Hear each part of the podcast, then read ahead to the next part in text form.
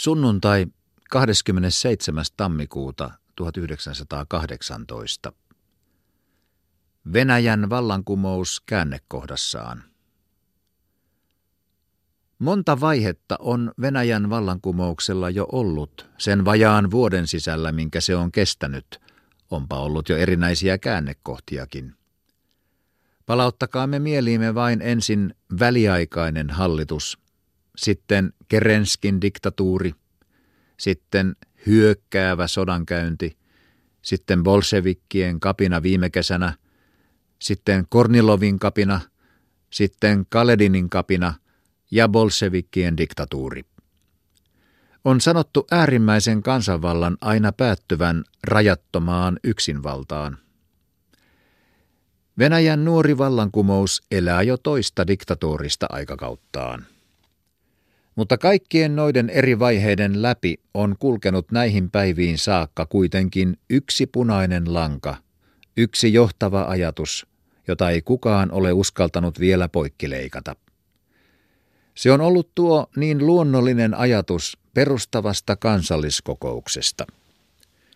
Keisariuden kukistuttua, kaiken vallan siirryttyä kansalle, oli luonnollista, että luotaisiin uusi valtioelin – jonka kautta kansa itse laajimmassa mahdollisessa merkityksessään toisi julki uudet suvereeniset oikeutensa ja laatisi uuden vapaan olemassaolonsa poliittiset perusteet.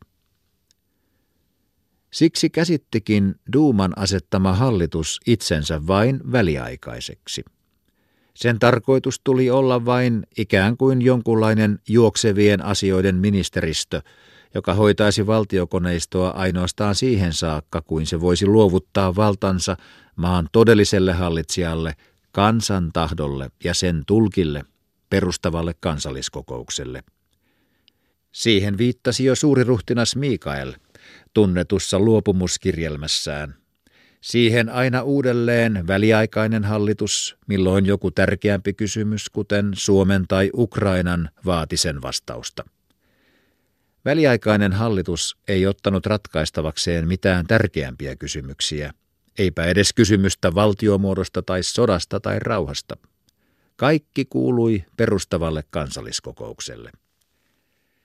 Mutta sellainen ei ollut silmänräpäyksessä koolle kutsuttu maassa, jossa ei milloinkaan ollut mitään siihen verrattavaa valtioelintä, joka ulottui veikselistä Tyyneen mereen ja jossa eri kielet, kansallisuudet sekä asutus- ja sivistyssuhteet tekivät asian vielä monimutkaisemmaksi.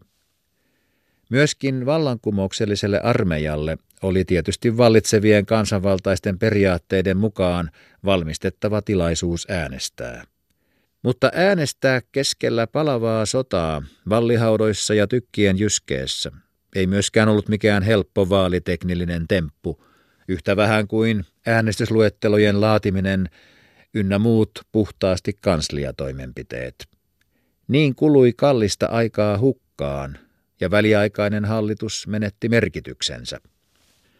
Sen mielestä olisi vallankumouksen pitänyt odottaa, jäädä epämääräiseksi ajaksi siihen kädet ristissä istumaan, siksi kuin he olisivat ehtineet saada valmiiksi lupaamansa kansalliskokouksen. Sehän oli mahdoton vaatimus. Kevät ei odota kylväjää. Kyllä kylväjän täytyy olla valmiina silloin, kun luonto muuttaa muotojaan.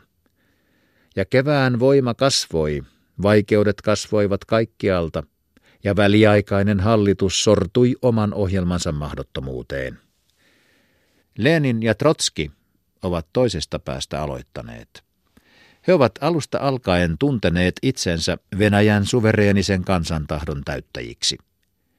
Mikään kysymys ei ole ollut niin tärkeä, etteivät he heti ja empimättä olisi ottaneet sitä ratkaistavakseen. Varsin vaivattomasti he kaiken imperialismin leppymättöminä vihollisina ja kansojen itsemääräämisoikeuden ystävinä aloittavat siitä lähimmästä, missä he todellakin voivat heti periaatteensa käytännössä toteuttaa, ja hajoittavat Venäjän valtakunnan. Varsin vaivattomasti he suututtavat kaikki liittolaisensa julkaisemalla joukon salaisia arkaluontoisia diplomaattisia asiakirjoja, vieläpä loukkaavat sydänveriin saakka niitä aloittamalla yksityisrauhanneuvottelut. Eräät liittolaishallitukset eivät tunnusta heitä. He vastaavat siihen vangitsemalla Romanian lähettilään. Kaikki lähetystöt panevat jyrkän vastalauseensa. He vapauttavat lähettilään, mutta antavat käskyn Romanian kuninkaan vangitsemisesta. Sentään hekin valmistelevat perustavaa kansalliskokousta, mutta eivät suvereenia kansalliskokousta, eivät kansantahdon kaikkivaltaista ilmaisijaa, eivätkä Venäjän valtiollisen elämän perusteiden uudesta laatijaa, vaan heidän jo tehtyjä ja vielä tekemättömiä valtiotekojaan hyväksyvää kansalliskokousta. He joutuvat vähemmistöön ja hajoittavat sen. Millä vallalla? Millä voimalla? Epäilemättä asevoimalla, epäilemättä ainakin hetkellisesti, fyysillisesti väkevämmän oikeudella. Mutta samalla he ovat myöskin luopuneet siitä henkisestä oikeudesta, joka heillä tähän saakka on ollut, olla Venäjän vallankumouksen johdossa, ja joka on perustunut Venäjän tähän saakka laajimman ja kansanvaltaisimman järjestön tahtoon, työläis- ja sotilasneuvostojen. Ja silloin ei tarvitse olla profeetta ennustaakseen myöskin tämän toisen diktatuurin pikaista päättymistä. Bolshevikien mielestä ovat Venäjän valtiollisen elämän yleiset perusteet jo määriteltyjä. Venäjä on neuvostotasavalta. Myöskin sen lähimmät poliittiset tehtävät ovat määriteltyjä. Yksityisrauha, ja perinjuurinen yhteiskunnallinen vallankumous. Mahdollisesti olisi perustava kansalliskokous ne hyväksynytkin. Mutta arvattavasti on bolsevikeilla ollut pätevät syynsä ryhtyessään yllämainittuun radikaaliseen toimenpiteeseensä. He ovat olleet tienhaarassa ja valinneet. Kysymys tulee nyt olemaan siitä, kumpi on voimakkaampi, jo olemassa oleva neuvostohallitus vaikko perustava kansalliskokous, joka itse hädintuskin ehti perustua.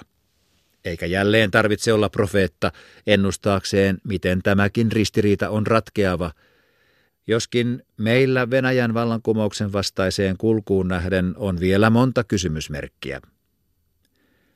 Yhteen niistä tahtoisin suomalaisen yleisen huomiota erikoisesti kiinnittää. Se on Venäjän talonpoikaisneuvosto. Siitä ei ole vielä paljon puhuttu, mutta tultaneen puhumaan sitä enemmän.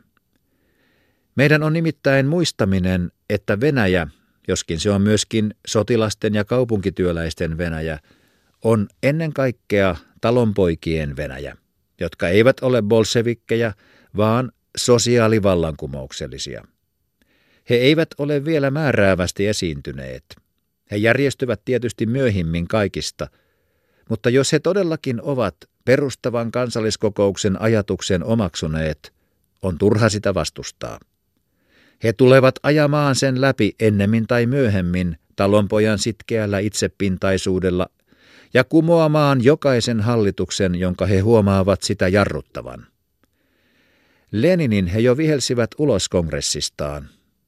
Mutta samoin tulee käymään jokaiselle, joka ei ota ajoissa tajutakseen, että vallankumouksellinen diktatuuri on vain siellä, missä se on kansan suuren voimansa ja oikeutensa tuntevan enemmistön kannattama.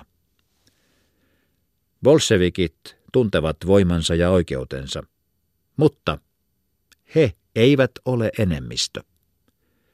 Jos he siitä huolimatta tahtovat pitää asevoimin valtaa käsissään, he astuvat itse sen vastavallankumouksen polulle – josta he ovat muita varoittaneet ja jota vastaan he juuri ovat sanoneet taistelevansa.